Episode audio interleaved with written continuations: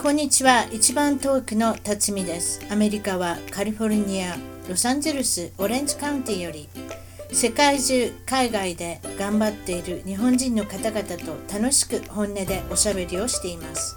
アメリカに来て早いもので28年が経ちました。私の小さな番組を応援してください。ゲストの情報も満載。ホームページウェブサイトは一番トーク .com 一番トーク .com からお楽しみください一番トークではグローバルなあなたのビジネスを応援しています。60カ国以上で聞かれているネットラジオ、ポッドキャスト、世界中からの集客が可能になりました。日本国内の海外好きの方はもちろん、海外在住者、また多くの日本が大好きな外国人の方がリスナー。ピンポイントした広告の効果、あなたの広告は今日も世界中のどこかで聞かれています。オンラインやスカイプ、LINE でビジネスを展開されている方にぴったり。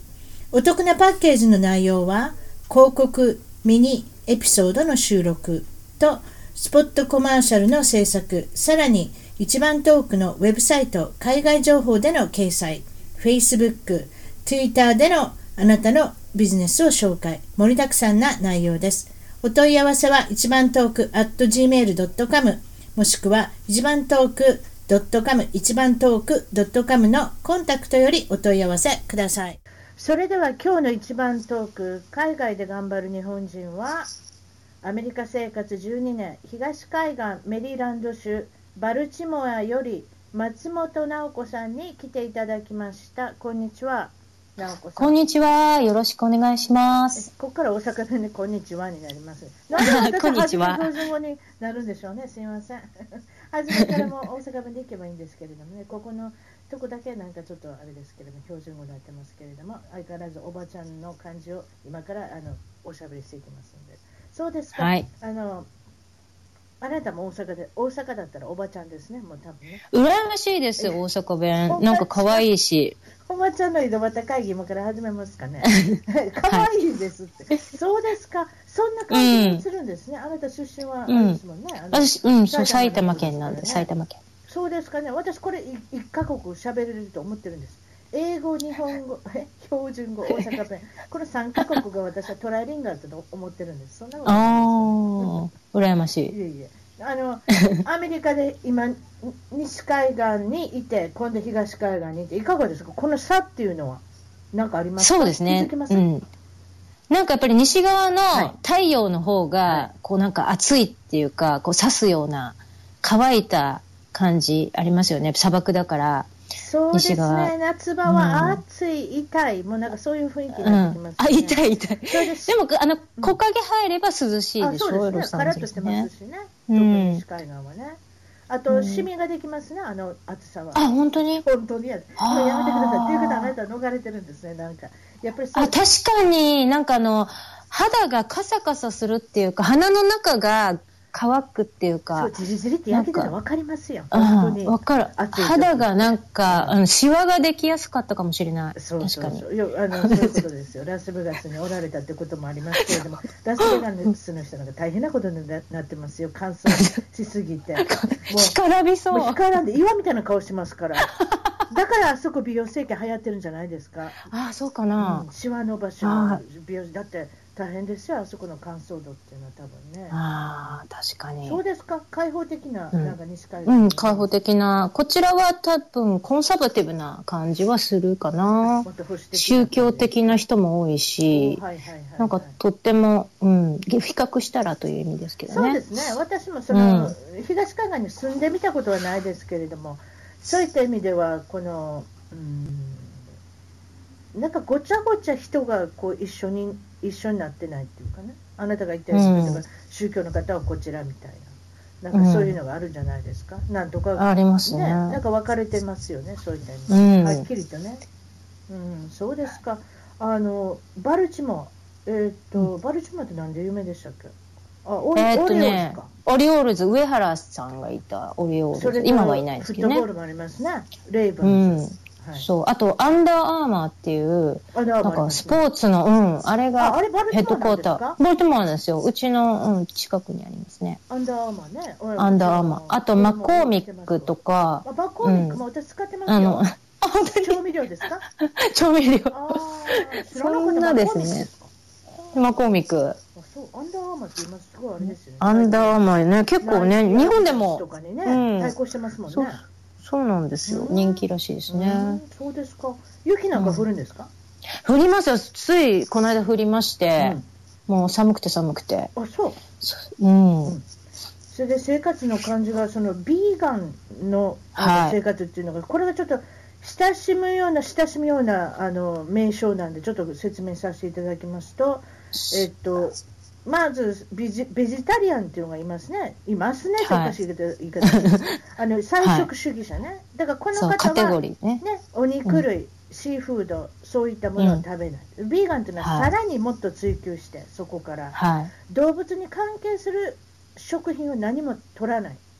そうですね、例えばチーズ、ミルク、うん、ヨーグルト、あまあは果てはゼリーですね、あのジェロジェロと言われるゼリーは、うん、多分あの動物性タンパク質かなんか脂肪分かなんかそういうのが入ってるので、取らない、うん、非常にだから、こだわったあれですね。あのそうあの食べ物だけじゃなくて、例えば、うん、そうだ例えば革製品とか、動物の皮を使ったカバンとか、お財布とか、あの靴とか、そういうのも嫌う知らなかった。靴も履かないうん、そう、ビーガンシューズとかあるんですよ。ビーガンの人が履くシューズ。ごめんなさい、私も、いや、でも例えば革靴も履かないんですか？普通皆さん。だから、なんかそういう科学、なんかそういうね、動物が使われてないものを、選ぶ。あと、毛皮とかもちろん着ないし。これ、あなたの財布はなんかナイロンかなんかできてるんですか？あの、子供がよう持ってますね、あの、ビリビリビリっていうやつ。あんなんじゃない？そうそう。うちの主人はそういうの使ってますね。いい年こいてね。うん、あと、なんかその、ヘンプといって、まあ、あの、朝？朝でできたものが。ヘンプって朝ですか？うん、あのー、まあ、麻薬っていうふうに取られる人もあるんですけど、でも、ヘンプムーブメントっていうのがあって、うん、そのヘンプを使おうみたいな人たちが、うん、結構ビーガンの中にはいますね。ヘンプってだから結局あれ麻薬の葉っぱでしょ？違うんですか？そうなんだけども、いろんなことに使えるんですよ。あの、食べたり、まあ、あの、食用として、あの、昔はみんな食べてたんですよ。いや、ちょっと待って。まあ、ちょっと、ヘンプの話するとすごい長くなっちゃうんで。ヘンプ、ヘンプってチョコレートのブラウニーとか入れる、入れて売ってるとかって聞いたことありますあれ食べたら結構ハイになるんじゃないですか？そうじゃないですか？まあ、栄養価の高いものとして、オメガ3とか、なんかそういう、ビーガンの人が、あの、動物から取れないものが入ってたりとかするんで、動物の栄養分から。うん、だからすごい、ビーガンの人、なんかそういう、売り場とかってたくさんありますね、ヘンプ製品のもの。ビーガンはすごいです。あとビーガンのレストランね。あんまりないですけどね。ねあんまりないけど、あでもロサンゼルスとかサンフランシスコ、それからニューヨークには結構ビーガンの店はありますね。にはね、ありますね。うん、あるある。例えばでも、アイオワにいたないでしょうね、多分ね。うちの辺でもないですもん、数えるほどしか。あ、そうなん？あ、そうですか。うんそれで、直子さんがビーガンじゃないですか。これ、ご主人がビーガンだったから、そうなんですよ。コンバートしたっていうんですか？こっちでそうですね。もうなんか宗教のように、なんかこう、洗脳されていったみたいなところはあるかもしれない。少し宗教的ですよね。もうこれは何をしない、うん、あれをしない、これをする、あれをする。ね。そういうことだと思いますね。まあ、あの、本人、フェイスって言って、やっぱりそういう心情、あの、はいはい生きる糧みたいなものだっていうふうには言ってますけどね。なるほどね。それで、うん、電子レンジもテレビもないっておっしゃってた。ない。ということは、子供さんもいるから、テレビも見、うん、テレビの見ない子供さんっていうのはいっぱいいますけどね、こ特に親が見せないっていう人を聞きますけれども。そうですね。まあ、インターネットあるから。うん、ごめんなさい。インターネットはいいんですか、うん、インターネットはいいんですか？もう結構制限はしてますけど、あの、暴力的なシーンは見せないとかね、あの、バンバン撃つやつとかは絶対見せないし、ね、うん、あとおもちゃとかでもなんかそういう銃みたいなものは絶対与えないみたいな。うん、あまあ、とりあえず頑張ってくれ私も頑張りますけどね。自分できますんで、ちょっと言うてきました。はい、男の子なんでね、やっぱりね、はい、あのそういうことです。いろんな友達から刺激されますんでね。そうですか。電子レンジ、これ、不便です。私にとっては不便ですね。不便あまり感じないですか？なければないで。そう、なければないで。これはビビーガンの何かベカラーズ州に入ってるんですか？そういうこと？うん、なんかやっぱりその、なんでしょうね。あの、まあ、携帯電話から、あの、放射線、なんか出てるみたいなのと、そういうのと多分近い考え方なんだと思う。本当のことは私知りませんよ。学者じゃないんです。うん、あの、主人がダメって言ったら分かりましたっていうだけなんで。うん。はい、ね。電子レンジね。私も聞いたことある、ね、電子レンジ。うんああれは2つ派がありますね。使っていいっていう人も、使うことによって殺菌されるっていうかっていうのがあるんですよ。あのネズミで使って、私調べてみたんです実は。あのネズミを使って研究したら、ネズミが長生きしたっていう人もいるんで、あのその電子レンジを使った方が、なぜかって殺菌されてるから。でも例えばその、えーと、そのいや私は電子レンジ使いたいんで、電子レンジ、賛成派のことを言わせていただきますと、例えばその、うん、茹でた野菜とかあのボイルしたりねそういうふうな野菜ってあるでしょ、うん、煮立った野菜っていうのは結局いっぱいあのバイタミン C があってもバイタミンがあってもビタミンがあっても全部壊れるわけです、水溶性ですからね、そうですね、うん、だからどっちにしても壊れるわけです。だからどっちがもっと壊れるかっていったらぐつぐつ煮た方がもちろん壊れますよね。でもだからレンジも使いようっていうことですね、ビタミンは壊れないようにさっとやれば大丈夫、いう人、うん、そういうのがありますね。でも、うん、そういう人もいますね。あそこから何か出てるんじゃないか、見たらダメとかね。あれをずっと1分なんか見たらなんか毒があのこっちに来る電磁波が来るんじゃないかとかそういう人もいますけど、でもそうです、ね、たった2人の研究あの科学者が言ったことなんです。それも学会で言ったんじゃなしに雑誌に載せてもらっただけなんです。科学雑誌に。その 2, 2人の意見が今ブワーって広がって電子レンジがダメってことになってるんですね。だからそれは個人の判断に任せましょう。私は便利な方が好きなんで。あのしょあれも食洗機も使わないですね。あるけど使わない？食洗機って何？ああの食器洗い食器洗いまあアメリカスタンダードでついてますよね普通ね。使います私使わないですか？うん、私使わないですね。あそう。使うほど、あの、ほら、あの、日本みたいに小皿料理みたいなの作んないから、確かに大皿大皿ボンみたいな、洗う、なんていうのか、水が必要以上に使われるのは、うん、エコ的には許せないみたいな。ああ、こだわってますね、ご主人ね。うん、いいじゃないですか。すごい。うん、あと、あの、洗剤とかもほとんど使わないですね。油がない、使わないんで、ほとんど。油物を食べないので、洗剤もないかな。あの、背がけもあるけど。確かに牛肉、鶏肉、すべてのもの食べれないわけでしょ？だからそういったり、ね、そうですね。魚とか全部ダメでしょ、うん、そうしたら油出ませんよ。うんそう。あと油もなんかこのオイルはいいけど、ここのオイルはなんかその森林を伐採して作ったなんか、なんかそういううんちくがあって、だからなんとか、なんとか油を。だからそういうなんか雑誌とかを読みまくってるから、まあやっぱりそう、それは競技なんでしょうね、彼らにとってはね。バイブルみたいなものだから。お母さんの方から来てるのかもね、お父さんとかうん、そうですね。そういうことには研究心があるっていうかね。うん。だから私は分かんないから、あ、そうなんだ、みたいな感じで。なんか話聞いてる直子さんってあんまりストレスためないタイプですね。でもなんか、ご主人の方がなんかいっぱい読んでこんなことしてたら、死んでしまうとか、こんなことして体に悪いとか、うん、なんかそういう感じで、ストレスがちょっと、ね、そうですね、まあ、健康であることをね、あの目標にしてるのは素晴らしいことだと思うんですけれども、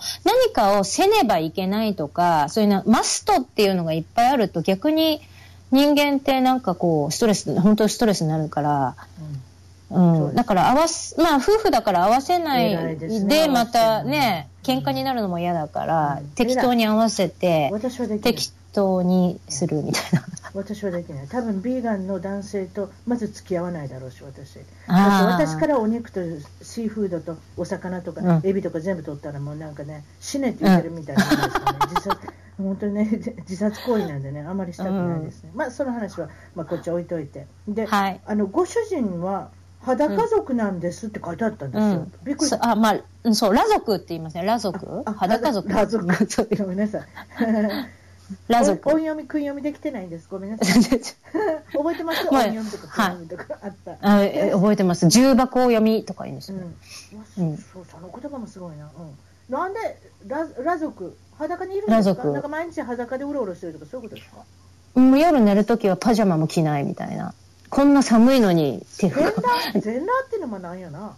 全裸ですよ。ね、なんか、ど、まあ、窓も開けるんですよ。こんな寒いのに。窓開けて皮膚、そう、寝るときに、まあ少しなんですけどね、窓を開けて、外の空気が入らないと、あ、聞こえます？聞こえてるよ。私も、あ、あ、その、外の空空気が。おしゃべりなんですね。3秒の間があったら不安になるんでしょ。ごめんなさい、ね。まだいますよ。はい、どうぞ。なんか、あの、肌が呼吸できないとか、なんかそういう理由で、窓、窓開けっぱなしみたいな。すごいですね。なんか、あの、爬虫類じゃないんだから。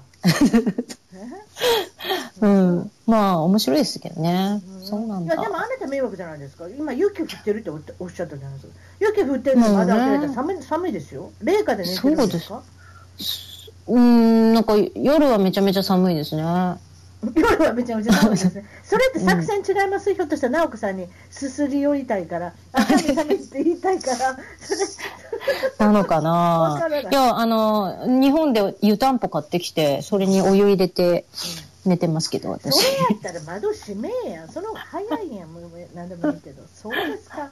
そうなんですよ。寝てるってことですか？それは珍しいですね、多分ね。わ、からない。うちの子供もそうですけど、いろんな、いろんなこと考えましたけど。あ、でも外国人結構多い、そういう人いるっていうのは聞いたことある。うちもそうやん、みたいな。着ませんね。このパジャマって売ってませんね、男性用に。売ってないでしょ売ってない。ど、うん。売ってない。単に、だから T シャツを着て寝るとか、うん、あのー、そう、下の長いパンツ、ジャージーだけ着いて、着ててそのまま寝ると。そのままですよみんな、わざわざこの寝るからって言ってこの雰囲気を変えてわざわざそのそれ用の服を着ない。日本の人は着ませんや寝巻きとかネグリジェとか、うん、女性は着るかもです。男性に関しては多分あんまり売り場で見てもパジャマなんて売ってないですね。売ってないでしょジャージーとかそのなんか売ってますよね。マイクロフィルム、のなんかこんなゴムゴムのねそれこそウエストがこうよれよれのやつは売ってますけれども多分だから着ないってことでしょうね、うん、それに、ね、さらにエスカレートしたら裸になるってことですよね多分ね、うん、そうですか。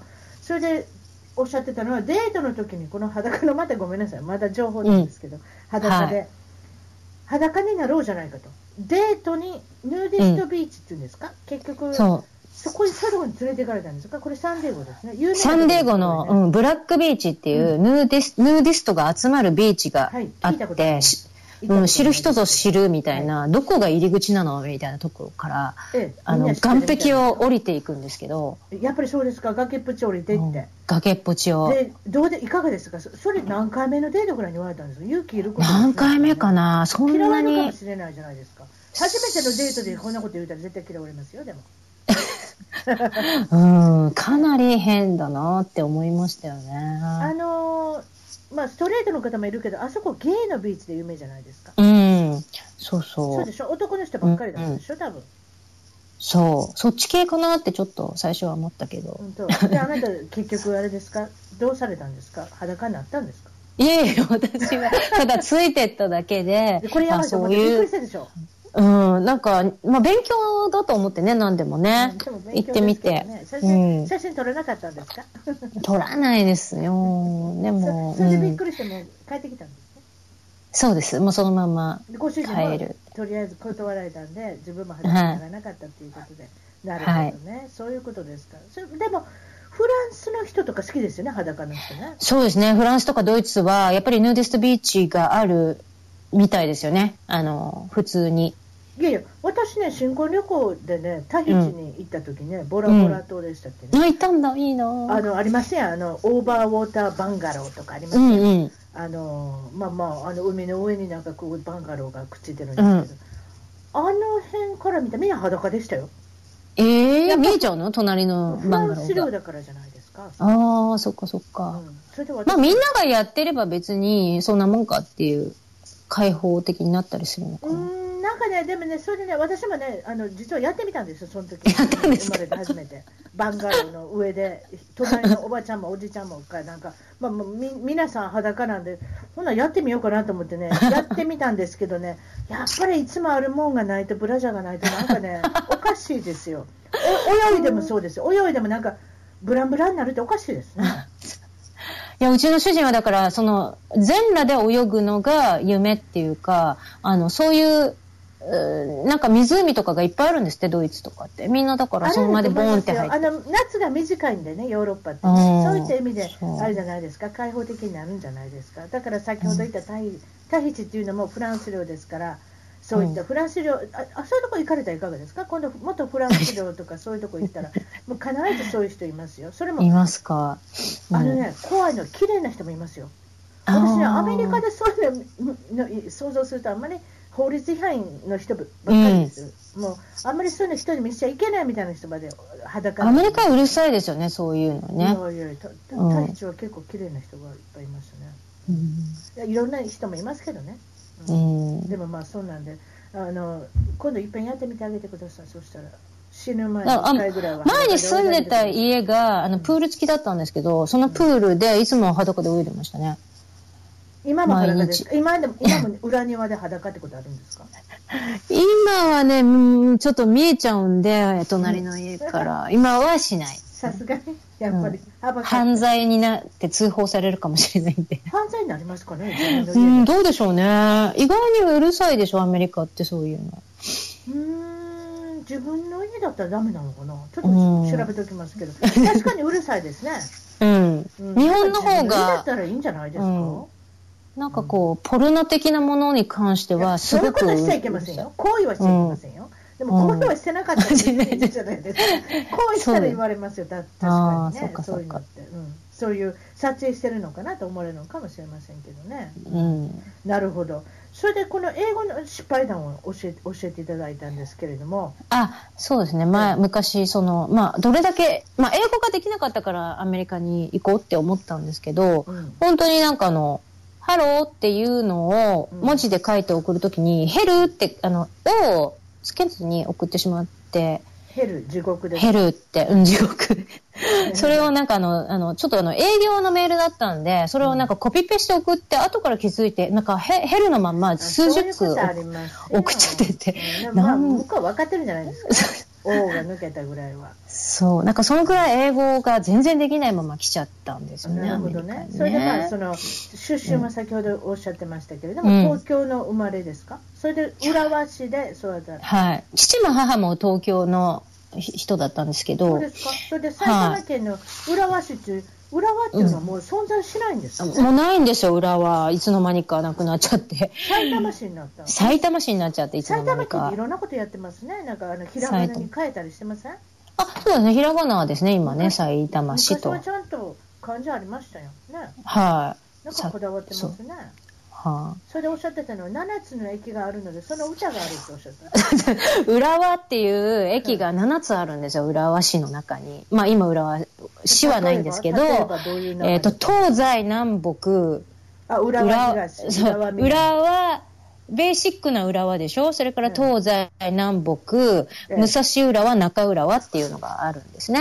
覚えてるね。ということは、これはえどういう替え歌だったんですか誰が それが、えっと、えっと、浦和、浦和、浦浦和っていう歌があって、浦和には7つの駅があるってい それっう。て山本リンダさんの、ね、狙い撃ちですね。そうです。そう、なんかかすかにそういう人がいたなっていうのはわかる。その時代のの後なんで、私は。あの方、ハーフの方じゃなかったでしたっけ？あ、そう、いや、それハーフなんですか？ええー、そうなんだ。知らなかった。なんかそういうので有名ですよね。確あかに。ー一、二曲流行ったんじゃないですか？そういううん。過激な感じの歌で。うあの、なんか、ん。フラメンコ調ですね、そういえばね。なんかそんな感じですけど、お父さんは機械工場を経営されてる、まあ、自動車のパーツとか時計のパーツの、ね。まあ、そのそのパーツを作る機械をうん。作っておられるということで、そう。お母さんは、えー、と専業主婦で、はい。お姉さん、弟、それであなたは真ん中ですか、真ん中で、うん、はい。それで、まあ、次女だったということで。次女でしたそういうことでね。すねでプレッシャーなく自由解放にさせてもらいましたと。はい。で次女であるがためにこれお下がりばっかり着てたってこれおそうなんですよ。何でもお洋服とかも、なんかはいお姉ちゃんが着たものが次に回ってくるみたいな、もう何でもお下がりで、自転車もお下がりで、うんなんか、カバンとかそういうのもお下がりで、新しいものっていうもの、おあの制服とかもお下がりだったかな？下着下着ぐらい？下着は、買ってもらったと思うんだけど、でも、なんだろう、シャツ、シャツとかアンダーウェアっていうんですか。学校のスクールの、スクール水着。はね、さすがに泣きましたあね。れ名札ビリって剥がしてあなたにつけられたんですか？そうお尻擦り切れちゃってるんだもん。あの紺色の水着でしょ？そう。でもお尻すりつけてたらお尻見えませんちょっと、もうね、やばいですね、見えちゃったらね。でもなんかこの間、あの、ちび、ちょうどこの間、ちびまる子ちゃんの、あの、テレビ見てたら、はい、そうそう、ち、まる、ちびまる子もお姉ちゃんのお下がりだっていうのをやってて、すごいうなずいて見てたんですけどね。ちびまる子ちゃんね、もう感動しましたか？ら、あ、私だけじゃないんで、ちびまる子ちゃんもこういった思いをしてるんだと。うん、それお姉さんは、あのさっきもおっしゃったように JJ だとかキャンキャンのようなハマトラファッションを、うん、ハマトラファッション当時。少女は楽しみ。そしてあなたはそういう系統を着たくないからあなたはどっちどっちかって言ったらあれですか？スポーツ系の？そうなんですよね。まあなんかお下がりっていうかそのお姉ちゃんの趣味っていうのを、そのまま受け継ぐのが嫌だったから、多分反抗してたのかもしれないんですけど。お下がりにならないのをどうしたらいいかって考えたんじゃないですか 多分。アディダスとかナイキとか着てたら誰も着ないじゃないですか。そうなの。だから、ね、あの、バスケ部だったんで。弟と一緒にできるかもしれませんね。あ、弟はまたね、また別かな。うん。年がちょっと離れたね、あ、なるほど。バスケ部だったんで、うん、アディダスとかナイキとか、そういうのを着てうろうろしてたんですか？そうなんですよ。なんかこう。そうか、原宿まではいかないけど、ちょっと、あの、浦和市内の繁華街とか、あの、もう、ジャージ着てくのが一番おしゃれって思ってたんですよ、自分の中では。ああ、うまいこと考えでも、なんか、お姉ちゃん。それだって買ってもら、買わなきゃいけませんもんね。そう、でもお姉ちゃんはそんな恥ずかしいから着てくな、みたいに怒られちゃったり三本線のアディダスを誇りに思ってたんですね。素晴らしいじゃないですか。どやみたいな感じでね。漫画家、歌手になりたかったっていうことは、子供時代はお歌が好きだったようなんですけれども、そのそうですね。あの、明星の歌本、まあ、え、明星と平凡ってああったんですよね、あの時ね。ありますよ、歌本です、ま、覚えてますよ。でもなんか私の中では平凡ってエッチな雑誌だと思ってたんですよ。どう違うのかわか んない。平凡パンチとかあったからかな。わかんないけど、平凡は買ってはいけない雑誌みたいに思ってたんですけど、うん、明星はなんか、まあ、両方とも同じような雑誌だったんだけど、歌本はどっちかというと明星派だったんですよね。いや、明星の方がネーミングがよくありません？私はそう。そうかな、ボンってこの濁音が入るのがいけないんだと思うんですよ。そこバビブベボが私わからないですけど、うん、私平凡にはいかなかったですね。明星は勝ったかもしれませんけど、ね、あ、明星派だったんですね。うんだそのだから何でも言いますけどネーミングじゃないですか？あれでもうちょっと平凡のもうちょっと名前変えとったら売れてたかもしれない。その付録についてたなんか流行歌っていうんですか？か歌謡曲みたいなのがわーって全部、えー、あの歌詞が全部書かれていて。あれね、もうもう買ったら1ページから全部歌うみたいな。全部歌えるみたいな。丸暗記っていうかかなりまあ暗記はしてましたね。だから歌えな歌えるまで歌うみたいな。ああ、なんかよく覚え、だから今でも覚えてるでしょ、いろんな歌、ね、覚えてる、覚えてる。ということは、あなた1番、2番、3番まで歌えるっていう人です。すごいですね。1番を歌えても2番が歌えない人っているじゃないですか。ああ、確かに。うん、サビのとこしかわからないみたいな、ね、そうそうそうそう。あとはハモるとか、うん、ふんふんふんで終わってしまうとうんうん遠足のバスでもマイクを離さず一緒に歌っていたと。そうだったんですよ。ういうこと、でピンク・レディーなどは、うん、えー、年子の姉おお姉ちゃんといつもハモってたと。そうですね。踊踊って歌ってみたいな。その時揉めません？どっちがみーちゃんやるとかどっちがけいちゃんやる いやーねおお姉ちゃんがみーを取ってましたね。私はけいみたいな。あけいちゃんってじゃんけん負けた方やで、うん、だってあの人なんかやる気あんのかなって感じの歌い方と踊りっぷりじゃないですか。特に踊りっぷり。確かに。あの人でパチッと決まるのは紅白ぐらいのもんじゃないですか。紅白は全部手抜いてませんでした？あの人。そうだっけ半分だけなんか、あんなね、こっちでもあの、ダンスのあのゲームとかありますけど、あの人って高得点取れないです、あれじゃ。ああ、のダンスの内容じゃ。みーちゃんはもう高得点で高得点ですよ、いつも。うん、バチバチバチっても指の先まで決まってますやん。うん、ねそうですか。本当になんか、そういっちゃあれですけど、ケイちゃんって本当になんか普通の OL さんが踊ってるみたいね。顔の見た目も派手さもないしね、うん、でもやる気のないものの代名詞になっちゃってるので。ごめんなさいねケイちゃん。今なんかくしゃみしてるかもしれない。いやさっきねあの実はこの収録の前にピンクレディーすればどうだったっけと思って YouTube ずっと見てて、うん、あのまあ、メインの歌は大体歌って踊れるんだけども、うん、あの、ベイシティローラーズの歌とか知ってますよ。二人だけのデート。ベイスティーローラーズもちょっとものすご好きだったんですよ。あ、本当に？あれ、あの、ピンクレディーがカバーしてるんですよ。そんなことしてたんですか？知らなかった。いや、私はベイシティローラーズは全然興味がないの。だけど、ベイシティローラーズが気になってましたね。洋楽はわからない。あ、本当に？あの、聞いたんですよ。なんか気絶しちゃってみんな大変だったんですよね。失神しちゃってね。ね。私ね、ベイシティローラーズも見たかったけど、失神する女性が見たかったんですよ。本当に。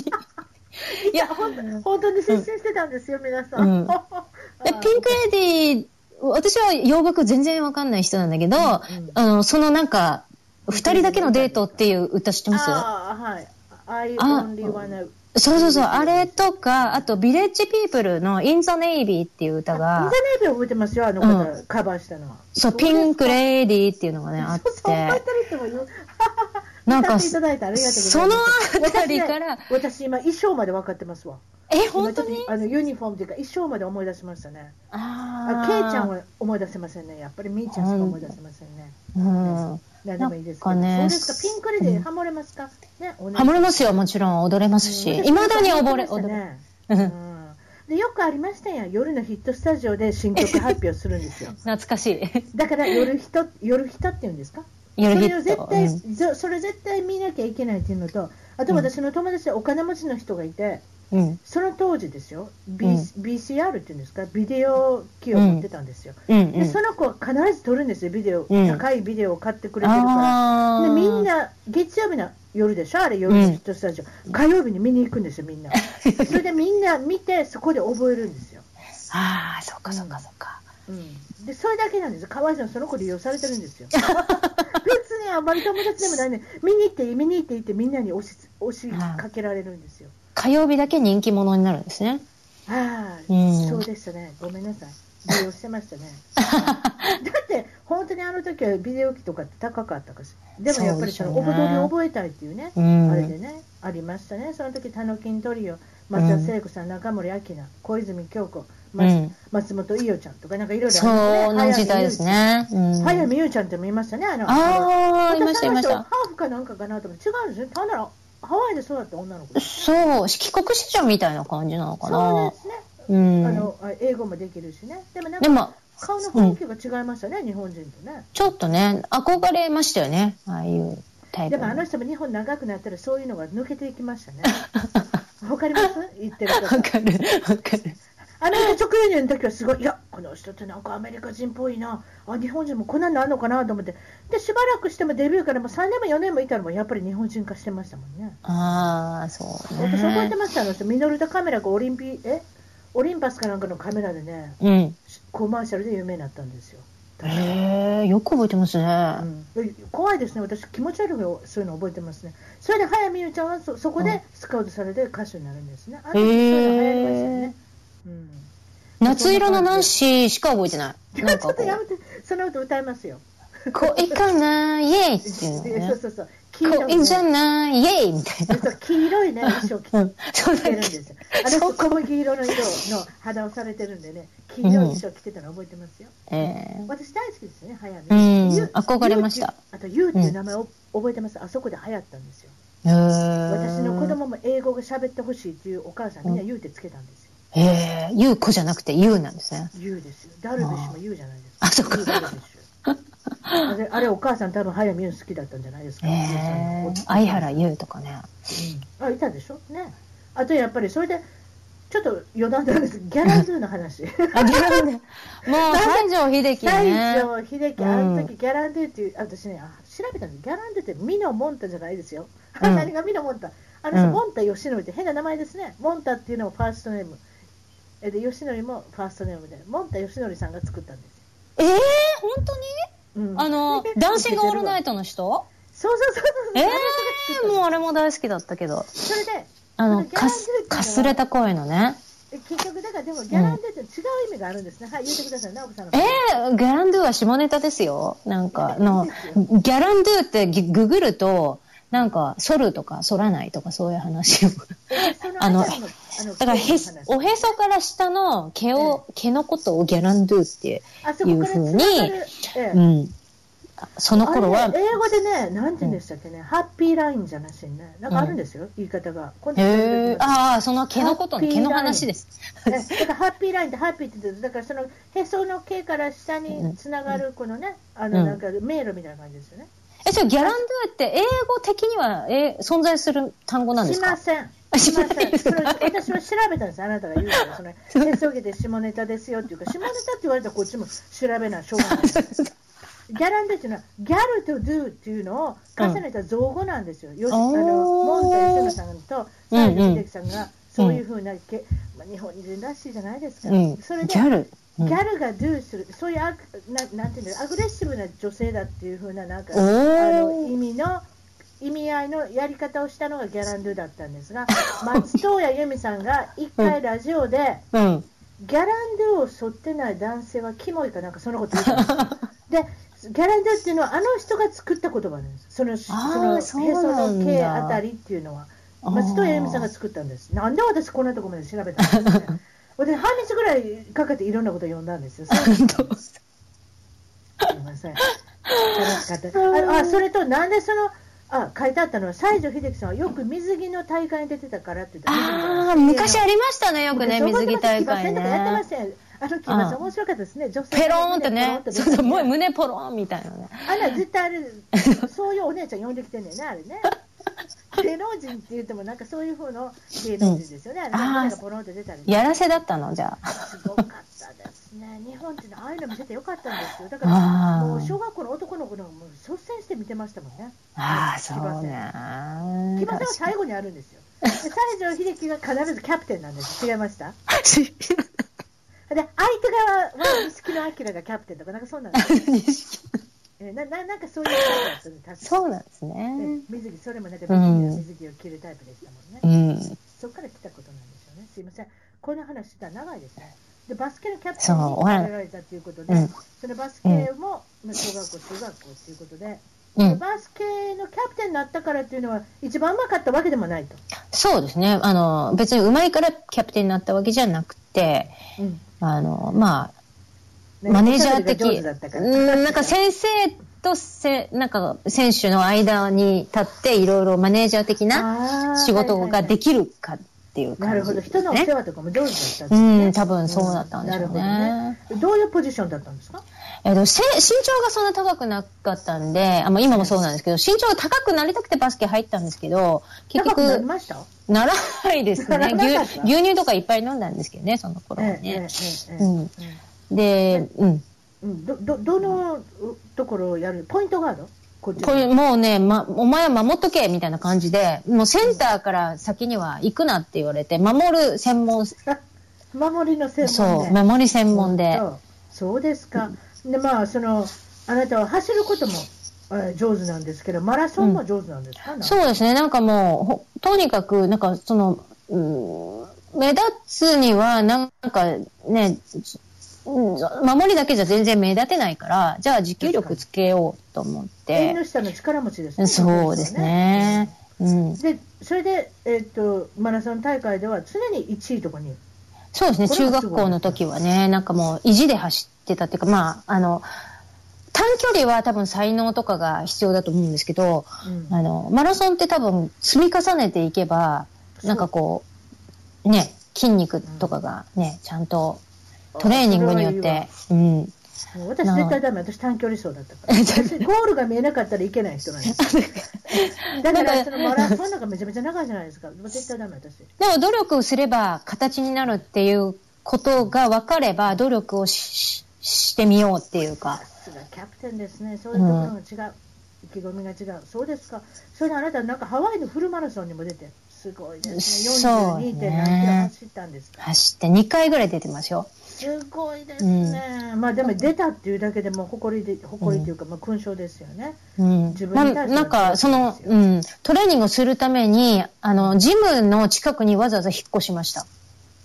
本当？そう朝ジムに行く、行こうと思って、毎日もう1週間のうち7日間朝ジムに行くみたいな感じで、走るために、ジムから5分以内に行けるところに引っ越したんですよで、ジムでシャワー浴びて会社に行くみたいな。うん。うん。それはすごいわ。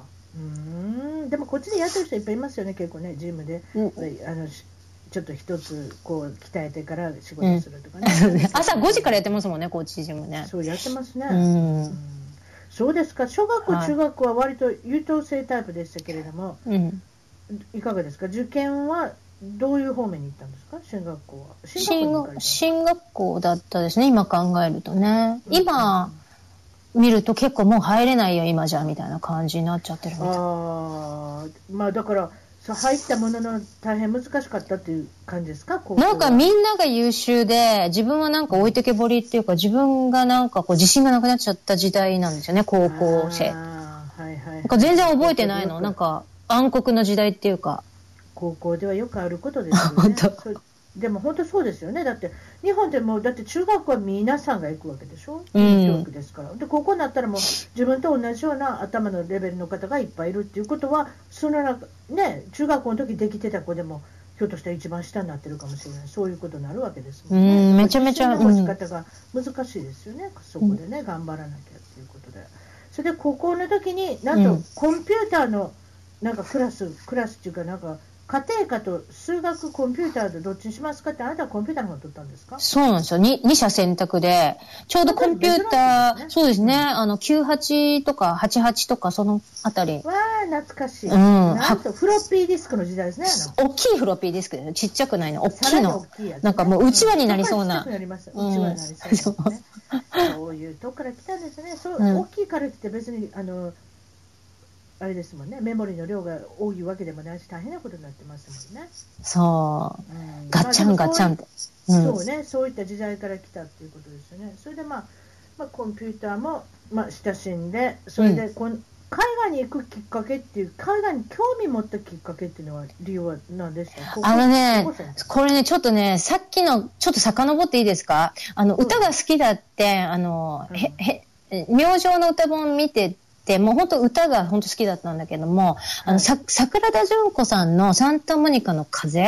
これでもう、そう、もう来てって言ってるじゃん。なんか私に言ってんの？みたいな感じで。サンタモニカ実は憧れたでしょ？その、ええ、なんかその、もうそのフレーズで、あもう絶対行こうと思ったんですね。その後、八亀純子さんのパープルタウンっていう歌があって、あの、ニューヨーク、ニューヨあ、そうなんですか。いや、もうそれは知らなかったんですけど。あの人確か盗作で負けたんですよ。あ、本当に。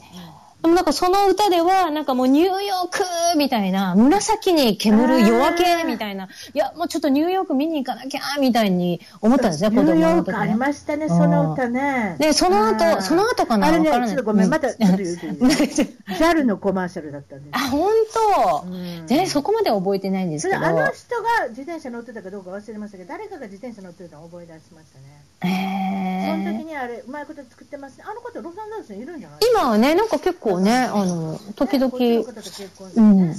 コンサートの。番組聞いてるかもしれません。悪いこと言ってえ、本当？うん。すごい憧れたんですよ、山上純子さん。あと、その後、アンリさんの、なんか、思いっきりアメリカンっていう歌と、あと、コットン気分っていう歌があって、なんか、西海岸あの時流行りましたね、そういうそのもの、もうアメリカみたいなのと、あと、コットン気分はね、フロリダの風みたいな。なんかそういうアメリカザ・ベスト10の本当にあれですね、うん、おなじみの歌ですね。そうなんです。それね。着こなし上手です。あの方も日本人とも思えないようなあれですね。そうでしたよね。うん、なんかそのなんか、そういう脳裏の感じがね。うん。もう行かなきゃみたいな、私に言ってるみたいな、来て、来てって私に言ってるみたいな。確かに私もそういうところがあったのかもしれませんね。特に西海岸、来て来てって言ってるから来ましたみたいなね。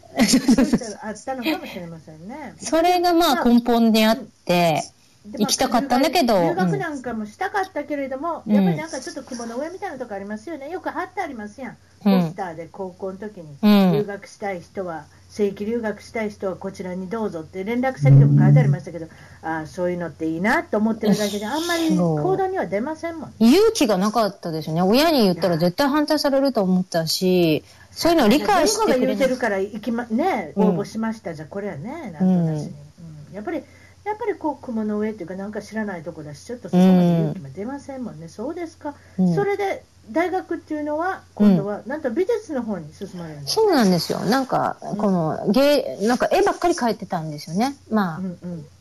えー、朝から晩まで絵ばっかり描いて勉強ほと勉強ではもうもうダメだわって自分でもすごいセルフエスティーム下がっちゃってたんでなんかそれ以外のもので何かやらなきゃなと思って。お、そして美大に行けばいい美大に、それなんか絵だったらちょっといけるかなと思って、うん、絵を描いてたんですよ、ずっと。うん、とりあえず進学校だったんでね、多分どこかに行かなきゃっていう、そういうあのプレッシャーはあったのかもしれない、ね、あったですね。ね、うん、そして美大にあの見事、これすごい競争率でしょ、美大に合格美大、その頃ね、私が行った武蔵野美術大学の空間演出デザイン学科は30倍以上でしたね。はいすごいじゃないですか。で、芸、芸大は50倍ぐらいあったかな。芸大もすごいです。だから、皆さんあれでしょ？う、浪人で皆さん来てらっしゃるでしょ？みんな浪人、もうクラス半分以上浪人でしたね。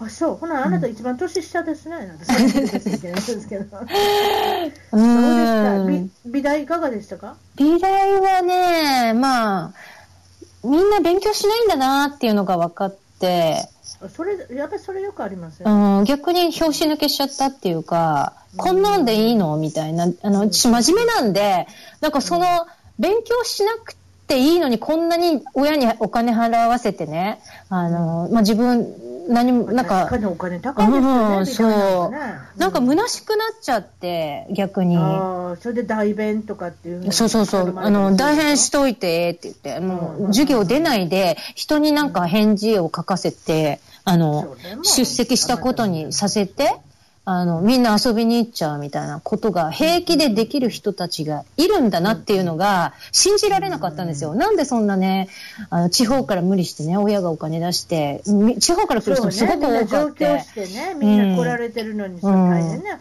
ことですよね、うん。確かに、でもあなたの真面目なのはよくわかりますけどね。うんそうですね、まあ、そういう傾向になってますよね、どっちかって飲みや、うん、の飲んだりパチンコしたりね、なんか。パチンコしたり、バイトしたり、うん、結局、ね、出席数がほとんどなかったりとかって。うん、でもそれでも大学卒業できるからこれがいけないんじゃないですかそう。でその頃本当にお互いじゃないけどバブルの頃だ、はい、もうバブル末期だったんですけど誰でも就,、就職ができた時代なんで、あなた就職したんですか？いやいや私はだからそれを見ててねあのみんなあの遊んでても就職できるんだみたいなのが逆に自分的に許せなくなっちゃって。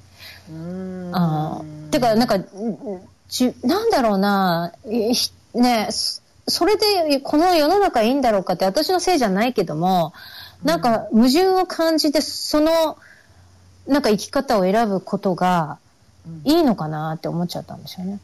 特に大事な時期だと思うんですよね、うん、18歳から23歳ぐらいまでですか、大学の時代っていうのは、うん、そこで吸収しなきゃいけない、勉強ができるっていう環境があれば、勉強してればいいんですけどね、なかなかそういった、やっぱりこれシステムの問題でしょうね。うん、そうですか。それでまあ、就職はされなかったのは、なんか、外国にやっぱ出てみたいという気持ちがあったから。そうですね。なんかに、ね、今で言うニートみたいな、逆に、うん、何やってんだお前って感じなんですけど。ちょっとまあ、食いつないだら、まあ、ご自宅にもいらっしゃるみたいですしね。だからそんなにお金もかからないし。うん、だからそういったことで、まあ、いろんな、あの、お仕事されるんですけれども、で、その時にはやっぱり、あの、お勉強されてたコンピューター。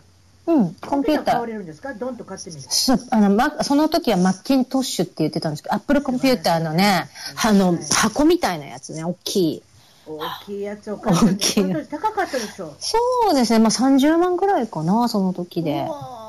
でもそんなもんですよね。何でも出始めっていうのはそんなもんですよね。うん、うん、まあ出始めでもないのかもしれないですけれども、その時に、まあ、電話回線でネットにつないで、ピー、ピー、ウィーン、ウィーンって。ってやつでしょ。ごめんなさいね、うるさいですね。これイヤホンで聞いてる人大変なことになってますね、うん、私の声で。いやあれ感動しましたね。それでね、世界とつながった時には涙が出ましたね、本当に。うんうんで自分でホームページを作ってみたり、ホームページっていう言葉も懐かしいですいまだにでもホームページって言うんですよね。そうですね。アメリカでホームページって言ったら笑われましたけどね。あの、ウェブサイトじゃないって言って。ウェブサイトのこと言って。そうそう。ホームページって何？ホームページって言うたんですよ。そうそうそう。同じこと言って。うん、それで、何言うてんの？ホームページの1ページ目のこと言うねんでって言う。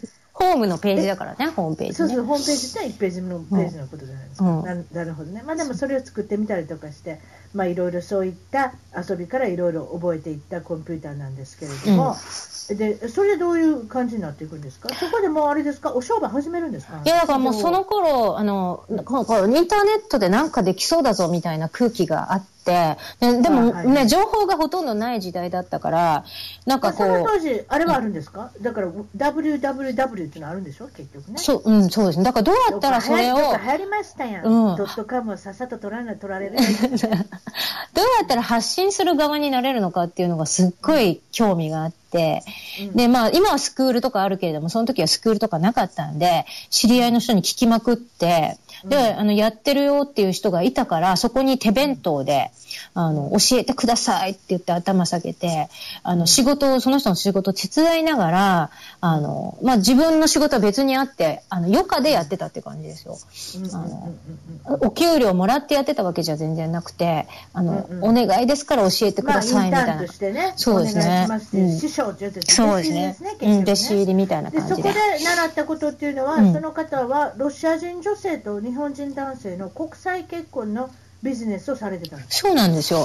その偶然ね。またその時は珍しいです。で。でもやっぱり、うん、その国際感あふれる、ね、うん、あのお仕事、そういうのもやってみたいっていうふうに思い始めたんです、うん、そうですね。世界とつながれるんだみたいなことがすごい新鮮で、でそれがなんか仕事になるんだみたいなのが、でその人、英語は、英語はできなかったんですけど、でも、なんかできそうかなみたいな、うん、うん、そう。いやいや、なんかできそうだなって思う心が一番大切なんです。皆さんいいですか？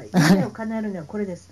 なんかできそうだなと思ったらもうできるんです。そこから前、ままず一歩は始まってるんで。はい、だからまあ直子さんが言うようにあなたもまず一歩始まったわけです。そこで軽いノリで私はやってみます。うん、そこで今の会社の、うん、えっと会話ど会話 USA というその方はロシア、会話クラブっていうのをやってたんで、じゃあ USA あなたもやってみたらって言われたんで、あ、じゃあやりますって言って。そうですか。それでハイフンつけて USA ということで、やってみます。そこから今のやっておられる国際結婚相談所。これ18年も。そうですね。ちょうどなんか、うん。ということは、あなた10歳ぐらいから始めて、今 いやいや、つけつけつけ。つけつけ。ちょっとボケてるから、ね。いやー、もう18年になりますね。私がこあの結婚したかったんですね。国際結婚っていうか、自分が外国に出るには結婚するしかないって思ってたんですよ。ね、なるほどね。サンタモニカにの風に乗るにはね、やっぱり。ちょっと桜純子さん。そう。かなり影響してますね。すごい影響してますね。だからあそこに。規定ですから。そこに。私も実はすごい憧れたんです。人のこと言えないです。はい。それであなた、だからその20、もう、だからもうそのいろいろ今おしゃべりしてますけれども、うん、20代後後半に差し掛かってきて、今期。はい。例の今期っていうんですか、婚活って婚活、そうですね、ちょうど考える時。期。男性は現れるんですけど、その男性に、うん、残念なことに騙されてしまう。そうですね、騙された経済的にも騙されてしまう。うん、そうですね。なんとあなたの借金が追いか、うん、あの降りかかるんですけれども、その借金の額がものすごいんですけれども、そこから一生懸命働いて、うん、なんとか返そうっていうこと何年ぐらいかかりました、それがね、7年ぐらいかかったかな。それはすごいですよ。やっぱり日本で借金っていうのは大変なことになってますから、結局10万借りたら20万、20万借りたら30万ってことになってますんでね。そういうことで、えー、いろんなお仕事をして、たくさんのお仕事掛け持ちして、はい、それで働いてこられて、最後でもいいことが起きるんですね。最後っていうのはこれは自分でどうしたんですか？あの、その頃やっぱりお金に対する知識がほとんどなくて、あの、うん、全然なんか甘い、自分が甘かったから騙されたりするんですけど、そこで、うん、あじゃあちゃんと勉強しようと思って、あの、金持ち父さん貧乏父さんっていう本を読んで、うん、わ、これだと思って、で、その中になんか株とかも勉強しなさいみたいなこと、あと不動産投資ですね、そこに書かれていたのは。で、じゃあそれ書かれてるから、じゃあややろうと思って、あの、デイトレードっていうのをその頃流行り出した頃だったんですね。インターネットで朝買って夕方売っちゃうみたいな。あはいはい、今もありますね。そうですね。うん、それをややろうと思って、やり方わかんなかったんで、うん、やっぱりこれもやってる人を探して、あの、ちょうど家のすぐ近所にや、すごいやってる人がいたんですよ。弟子入りしたんですまた弟子入りしたんですよ。で、その人と朝、うん、朝なんか、あの、相場の前に新聞持ち寄って、朝ごはん食べながら、今日はこれにかけるとか、あれにかけようとか、私は全然わかんない。で、あ、そうなんですか、って、じゃあそれにかけます、みたいな。私はわかんないんで、あの、勉強させてもらいながら、その、なぜそれをかけるのかっていう理由とかを教えてもらったりとか、もうその頃は本当に経済誌を読んだりとか、あとはなんかテレビでもね、経済的な。まあ、とりあえず何でもかんでももう学んで、学んで。学んで。だってあなたは一つの株にドンとお金投資するんですね。そうなんですよ。うん、それが、今300万ぐらいなんですけど、それが投資額が300万で、うん。儲けたお金はいくらですか？それが3倍ぐらいになって、3倍以上な、4倍ぐらいになって、300万ですね4 1000万ぐらい超えたのかな？なんか、いや、私ね、それがすごいのがね、あなたそこで引いたことよ。そうなん。それも、な、多分、だってギャン、まあ、まあ、株っていうのも、いわゆるギャンブルですよ。うん、もっと儲けたくなるんです、うん。でもそこでプッと引いて、うん。その資金900万円でアメリカ来たんですね、ね。そうなんですよ。ね、もね。う、ラスベガスに行ったんですけどね、もうギャンブルはやらないぞって言って、ラスベガスに行って、えーまあまあ、それは友達がいる。そう友達がいたちょっとそこでちょっと私の知りたいの。は、うん。騙されたっていうところなんですけど、うん。女性の皆さんに何かメッセージありますか、ああ、アドバイスとか。そうですね。あの、やっぱり婚活やってるとね、あの、うーん、まあ、世界、うんなんていうかな、その、騙そうと思って近づいてくる人たち、婚活詐欺っていうのが結構あるみたいで、あるでしょうね。あのうん、騙そうと思ってつき、こう、近寄ってくる人たちがいるから、その、焦る気持ちを利用してね、あの、うん。結婚っていうのをちらつかせて、お金を取ろうとする人たちがいるから、それは本当に、40万うん、そう。であなたが言ってたっていうそういう人っていうのは初めの借金パッと返すんですよね。そう、ちらつかせてね、あの、あ、これすぐ返すから、それ知らななかった。すぐ返すから、みたいな。でまあ初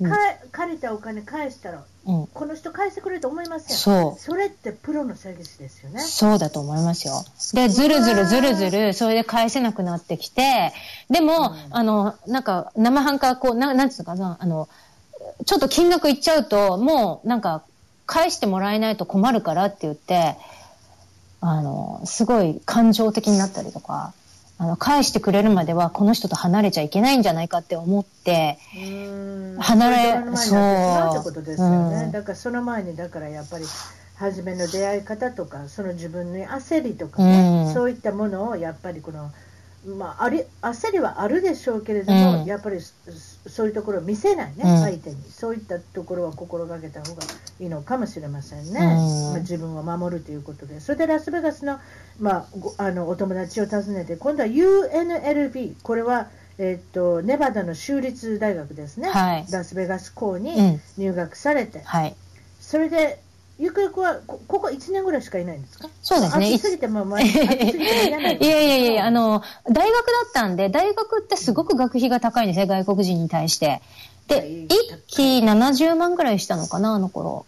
うん、そうじゃないですか、で、あの、ラスベガス、その、ラスベガス大学はちょっと金額的にずっといたらもうこれは、あの、お金がなくなっちゃうと思ったんですよ。であの、バイトもしちゃいけないし、あとよく聞きうます、ん、あの、メインテンするために、あの、ビザを、あの、保つために、あの、興味のないか学科とかも取らないと、そこにいられないっていうのがあったから、その70万っていうお金が、あの、どんどんどんどんなくなるわけですよね、毎月、毎期毎期。そう、それプラス生活費だったから、うんうん。で、そこで、なんか、まあ、あの、出会った人にね、あの、あの、住み込みで働くとこがあるけどって言われて、あの、すごいお金持ちの家に住まわせてもらうことができて、すごいラッキーだったんだけど、うん。で、そこのゴルフ場の中にすごい大きい家があって、そこで、えー子供の面倒を見ながら、お給料をもらいながら、自分の仕事をしながら勉強もできたんですよ。あなるほどね、うんそれ素晴らしいですね。よくあのお金持ちの人、ゴルフ場の周周りに住んでまうすよね。ん。ゲートコミュニティでね。うん。でも、でもに庭で遊んでたらゴルフの球飛んで当たります ちょっとそれは離れてるんで、でもお散歩とかはできるから、すごく、でも実際あるんですよ。あ本当ゴルフの球飛んでくるんですよ。ああ、確かに危ないですね、それもね。うん、危ないですよ、うんそういうとこなんかね、自分の庭からね、おじちゃんたちが見えるんですよ。それもなんかおかしいな確かに、確かにわ。かります ?3 人、4人のグループでうろうろしてそうそうるカーテンですねあれがね、見れる、見るっていうのも、なんか、なんかちょっとなんか不安なような感じもしますけうど、そうですか。ん。それで今度は、あの、えー後々そのロサンゼルスに引っ越しされるということで、はい。えーロサンゼルスはまあラスベガスからそうですね、車で5時間、4時間のとこですもんね。そうですね。あの、車でもう15号バーっと何度も往復しましたね、あそこね。一人でバそうー。私もや実は私もうん主人が、あのおばあちゃんがいるんでね、あーおばあちゃん子供のおばあちゃん、うん。まあ、主人のお母さんがいるので、うん。何回も何回も行ってますよ、うん。だからもう夜中走るんですよ、うん。混むでしょ、すごい混むじゃないああ、ですか、そうですね。あのそのホテルに行くところのこの入り口とか、この間が、だからカリフォルニアからのお客さんって一番多いんですよ、確か。ああ、そうなんですか。ええ、あのラスベガスってね、うん、だからみんなだから週末だけに来たりとかするんですごい混むので真夜中に走りますねうちはね。鉄道とかねできればいいのにね。でできるできるって言いながら全然できないけど。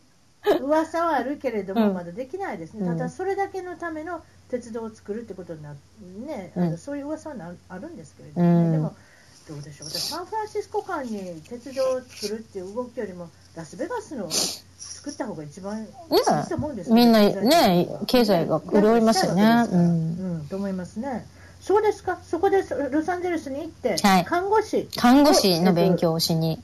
勉強しに行かれて、うん、そでそこでなんとそれ先ほど言ってたその結婚相談所もずっとやってやってますね。ねあの、あの、ラスベガスで出会った人が、その看護師の斡旋っていうか、日本の看護師をアメリカで働けるようにするっていうビジネスをやってたんですね。で、その人が、あの、看護師になれば、アメリカに直子さんもいられるよって言われたんで、あ、じゃあそれやりますとか言って、あの、はい、何にも、まあ、うん。その勉強しなさいって言われたから、あ、じゃあやりますとか言って言って。そしたら憧れのサンタモニカでね、看護師になれるかもしれない。そう、それで。純子さんが来てきて言いましたそう、じゃあ、ロサンゼルスの方が学費も安いからって言われて、はい、コミュニティカレッジに行くんですね。あのなるほどね、うん、そこでコミュニティカレッジに行かれて、うん、それでその、えー、っと、自分のクライアントさんの、うんえっと、な何かつてであなたの今のご主人と知り合いそうなんですよ。あのその時も国際結婚のビジネスをやってたんですけど細々とね、はい、あのその時に、はい、あのうちのクライアントさんがロサンゼルスにいてそのクライアントさんの家に居候していたのがうちの主人だったんですよ。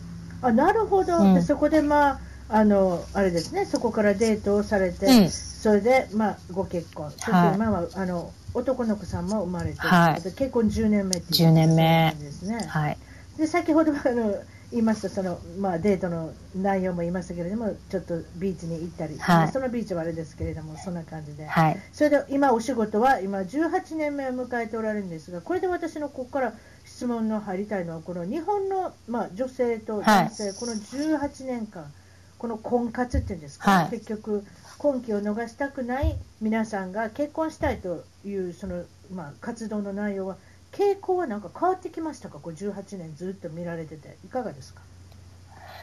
傾向ね、えー、みんな似てます？えー、どうかな、今、普通に伸びつつありますよね、国際結婚って別にそんなに珍しくもないんじゃないですか？うんうん、うん、あの芸能人の方とかもね、結構皆さん、外国に、うね、うん、人と結婚先ほど言った八神純子さん。そう。です昔はなんか外国に行くって言ったらもう、もう一生会えないんじゃないかみたいな、そういう人たちもいたけれども、今はね、スカイプとかもあるし、別に場所が違うだけで。スカイプは助かりますね、昔どれだけ私電話代払ってたか、うん、本当に。そうですよね。そうです。だから。でもやっぱりこのパターンとしては、日本の女性と外国人の男性っていうパターンが一番多いんですか、うん、うちはね、そこをやってるんですよ。なぜかというと、うん、あの、外国人、日本にいる外国人ってチャラチャラした人が多くないですか？多分、モテるから、日本、日本にいる外国人。日本にいる人ってまた違いますね。うん、はいはい、あの、自分モテるって分かってる人たちがいるから、あんまりこうなんか、真剣味がない人たちが多いような気がするんですね。多分。だから結婚っていうよりもデートしたい人、ね、うん、エッチしたい人ばっかりみたいな。うん、いやいや、本当そうだと思う。そう。だから、結婚。数はいっぱい引っかかりますよね。そういうことじゃない。あとは、あの、例えば、あの、ちょっと言い方失礼かもしれないけども、日本に住みたい外国人っていうのは、やっぱり、あの、が、なんていうのかな、あの、アフリカとか、そのアジアの貧しい国の人たちとかが、まだ日本ってそれ憧れてるっていう部分があるから、経済的に女性のサポートを求めている方が多いんですよね。日本に住みたい外国人。あそうじゃ女性の方にいろいろあのお金を払っていただくっていうのが、あの基本的に。そう、仕事探すの。うん、日本で仕事さ、ね、探すの大変じゃないですか、男性が。うん、確かに、うん。だから、エリートと言われるね、やっぱりエキスパットとか、すごくあの外資系の銀行とかで働いてる方だったらいいと思うんですけど、その方々は組織も高いし、でもみんなそういうとこに憧れてるのかなっていう感じですよね。だけど、あの、外国に住んでる外国人っていうのは、あ本当に日本人、女性に本当に会いたいっていうか、あの、なんかその温度差が違うんですよね。外国に住んでる外国人と日本に住んでる外国人の。よく質問問される内容ってあります？例えば女性、日本の女性からこういったことが不安だとか、そういった質問とか、何がどういうことを聞かれます？あの、年金はもらえるんですか？とかベタですけど。日本の年金は海外でももらえるんですか？みたいな。結構ありますね。もらえるんですか？え、もらえますよね。もらえます？よね。もらえるもらえますね。そうなんですか？結構なんかそういうこと実際的なこと聞くんですね。ちゃんと収めてればね、あの収めてない人もね。私からしたらその例えばね外国人と結婚したいというのは憧れじゃないですか。うん、でも実際問題お付き合いして、それでゆくゆくは毎日暮らして、だからもう一生涯のルームメイトになるわけですよね、うん、一緒に住む。何かそういったことでこのあのアドバイスされてることとかっていうのはあります？お客さんに対して。ああ、どうかな。もうなんか住んでみないとわからないですよね。はい。うん。人によってやっぱり、うちみたいな家庭、ね、そのビーガンとかだったら、多分住めない人とかもいるだろうし、あとはね、宗教的な理由で、この間イスラム教の方の結婚決まったんですけど、女性の方はやっぱりイスラムの教義をすごく勉強されてましたよね。それすごい珍,、ね、珍しいケースなんですけど、まあ、キリスト教だって、あの、ユダヤ教だって多分、あの、その教義っていうのが、あの、やっぱり女性にも勉強してほしいって思う方もいますよね。経験なクリスチャンの方だったら。はいはい。うん、私の友達でユダヤ人の人と結婚して、もっとユダヤ人になった人女性の方本当に。だからもっとけ、だから勉強しすぎて。ああ、なるほど。うん。うん、でお旦那さんの方が全然構ってない。女性の方がなんか勉強しすぎて、そういうのありますよね。あありますね。にわかに自分でコンバートしてしまったら、うん、なんかすごい熱心になってしまって。ああ、確かにあるかもしれない。男性よりも知ってるってことですよね。あと例えば、そのマッチングメーカーとして、うん、こういう女性は人気ある、こういう男性は人気あるこう傾向あるんですか？ああ、男性はやっぱり見た感じかっこいい人が人気あるんだけれども、あの、うん、やっぱ青い目で金髪だったりすると、お申し込みすごく多いんだけれども、うん、でも私はそこじゃないよって思うんですよ。あの、言うてください。いや、あの、それよりも、うん、なんか見た感じも大事だけれども、うん、もっと自分を大事にしてくれる、女性を大事にしてくれる人の方を私たちは進めたいから、お勧めしたいときには、うん、例えばそれはあなたがインタビューしたときにすっと分かるんですか？分かりますね。あこんな、うん、やっぱりそういうそういうことでしょ、うん、なかなか説明に困るってことは多分あなたの大老感が働いて、あ、この人はこんな人だなっていう、うん、ね、そういうのが分かるんでしょう、ね、そう。だから私たちがお勧めして、とりあえずでも会ってみますっていう人は決まりやすいんだけども、いや、もう絶対に金髪で青い目でお金持っててとかっていうすごい敷居の高いハイスペックな男性を求めてくる人たちっていうのは、そのパーフェクトなものを求めているから、なかなか決まらないですよね、そういう場合は。パーフェクトな人を求めてる人はパーフェクトなんですか？あそれは厳しいですけども。100点満点の人は自分も100点なんですか？それとも30点ぐらいでたわけたことを抜かしてる いや、どうなんでしょう。でもね、この間ね、面白かったのは、あの、まあ、ちょっと、あの、こちらであのデートを設定した男性に会いに来た女性がいるんだけれども、あの、うん、まあ、すごいいいご縁でしたっていう結論だったんですね。で、あの、その方は誰に似たか、似てたかっていうと、あの、恵比寿さんっていますよね。あの、日本の恵比寿さん。恵比寿さんみたいなタイプの人だったんですよ、その男性は。でも、経済的にすごく、あの、あの、基盤があって、すごく優しい人だったっていうことなんですね。もう年収もすごく高いし。あの、で、あの、じゃあ、あの、その、そういうタイプの人を最初から希望してましたかって聞いたら、うん、全然とか言って、その女性は、あの、あの、メンバーになる前には、あの、ジョージ・クルーニーみたいな人と結婚したいって思ってたんですって。うわすごい、うん、でもね、うん、ジョ、恵比寿さんもね、ジョージ・クルーニーに見えてくるんですよって言ったら、そうですね、なんて言ってましたけど。ジョージ・クルーニーの,、ねあのあの写真切り抜いても出しといたら、どんどんどんどん顔が似てきます。そうそう顔に貼っといたら。だから自分にとってね、ダーリンになれ,、なれば、それでいいのかなって、結論はね。うんうん。うん、でもこう見ててあこの人たちってすぐまとまるなとかなんかそういうのってあありますよありますよ。そうですうんあるある。うんうんうんうん。やっぱりでもあんまりその高望みをしちゃいけないっていうところもあるのかも。あと例えば女性なんかだったらバツイチの方とかでももう結構いらっしゃるんですか？バツイチの方で、うん、決まる例もありますし、うん、そういう意味では日本ではね、バツイチだと結構難しいって思っちゃってる方もいますけど、うんうん、例えば日本人がダメだったら次はもうアメリカ人で行こうとか海外の人にしてみようとかって、うん、そういった何かあるかもしれませんね。そうですね。みたいなものね、うん、そうですか。これは年齢も様々ですか？年齢も様々ですね。うん、例えば女性と男性、男性と女性と同じぐらいですか、メンバーの数。えっ、ー、とね、うちは女性の方が若干多いかな。そうですね。うん男性はどこからどういうふうに募ってくるんですか？男性は女性とって、うん、なかなかこれ珍しい方じゃない？そうですね。あの、やっぱり日本人女性をターゲットにしている人を、あの、絞って集めてます。あの、誰でもいいわけじゃなくて、まあ、アジア人とか、うん。やはり、あれですか？その、何か憧れっていうか、実際問題昔彼女がいたとか、うん日本に行ったことがあるとか、なんかそういう接点があるんですか？それとありますね。あの、昔はね、あの、あ古い、だから、年齢の上の人は、えー、黒沢明の映画に、が好きだとかっていう人がいて、すごいそう。で私見たことがなかったんで、えー、ど、どんな映画？みたいな。私それすごい言われるんですよ。辰巳ちゃんのやっぱり一番好きな映画は黒沢映画です。違うって知らん知らないですよね。白黒の映画なんか知らんってさ、ってうん、そう。それはお父さんです、ね、そうそう。で、今は、最近の人たちは、あの、やっぱり、あの、なんだろう、ワンピースとか、なんかその、アニアニメ系の人も結構。だからそういった系統のやっぱり好きな人でしょうね。そう。でも私もアニメ見たこと、そのワンピース見たことがないんで、ふーんとしか思わないんですけど。うん、まあでもアニメ好きってオタクそうアニメの好きな人たくさんいるじゃないそう。でもね、アニメ好きでも。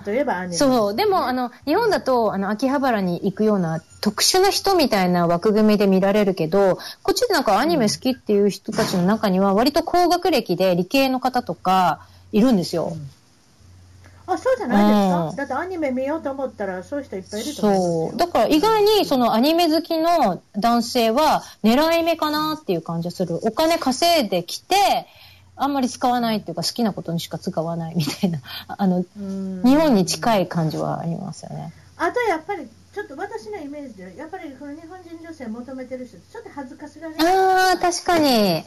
それは。アメリカ人の人って恥ずかしがり屋じゃないじゃないですか。うん、なんかおしゃべってなんぼ、うん、女性を口説き落としてなんぼみたいな。あるある。でも、控えめなアメリカ人っていますね、確かにね。例えば、うん、昔からフットボールをしてなかった、うん、バスケットボールをして別にそんなモテたわけでもない。なんとなくなんかそういう、どっちかっていうとこう頭が先行してる、頭が先行してる人に多く確かに。IT 系の人っておっしゃいましたけど、やっぱりこのコンピューターとね、あの、あのなんてお付き合いしてきた方がいっぱいしてきたという方がなんかそういう傾向として、うん、私のイメージにはありますけれども、ね、そうですね。遊んでない人たち多いですね。真面目で、うん、女性をどう接していいか分かんないみたいな えあなたアメリカ人じゃないの？みたいに思うんですけどそうそうそう日本あの東洋人好きの男性でそういうそのあのそうデートの仕方がわからない人とかって結構いますね。聞きますね。うん、逆に好感持てますけどね、そういう人の方がね、遊んでて、なんかもう、俺様みたいな人よりは、あの、そういう人の方が決まりやすいっていうのもありますね。確かに。そうですか、うん、今日はたくさんいろんなお話聞かせていただき、あり がとうございます。ます。そして、直子さんのこのウェブサイト、はい、例えばブログとか何か連絡方法は何かありますか、はい、簡単な。そうですね。あの、まあ、Facebook とか、まあ、普通に松本直子国際結婚とかってググれば多分出てくると思うんで、あの松本さん、はい、松に元に、はい、えっ、ー、と直子ですね。直角の直子でま、っすぐな。はい。国際結婚って書け、えっと、ググったら一緒に。多分出て、まあ、松本直子ってもともとすごい多いんですけど、の同じ名前の人がいっぱいいるんで。はい。うん。でも。私もスカイプでびっくりしました。松本直子って入れてみたら。いっぱいいます。そんな感じです。いっぱいいますね。まあ、そんな感じで紹介文の方に、あの、リンクの方を書かさせていただきます、はい、ありがとうございます。ありがとうございます。楽しかったです。はい、はい、失礼します。はい、失礼します。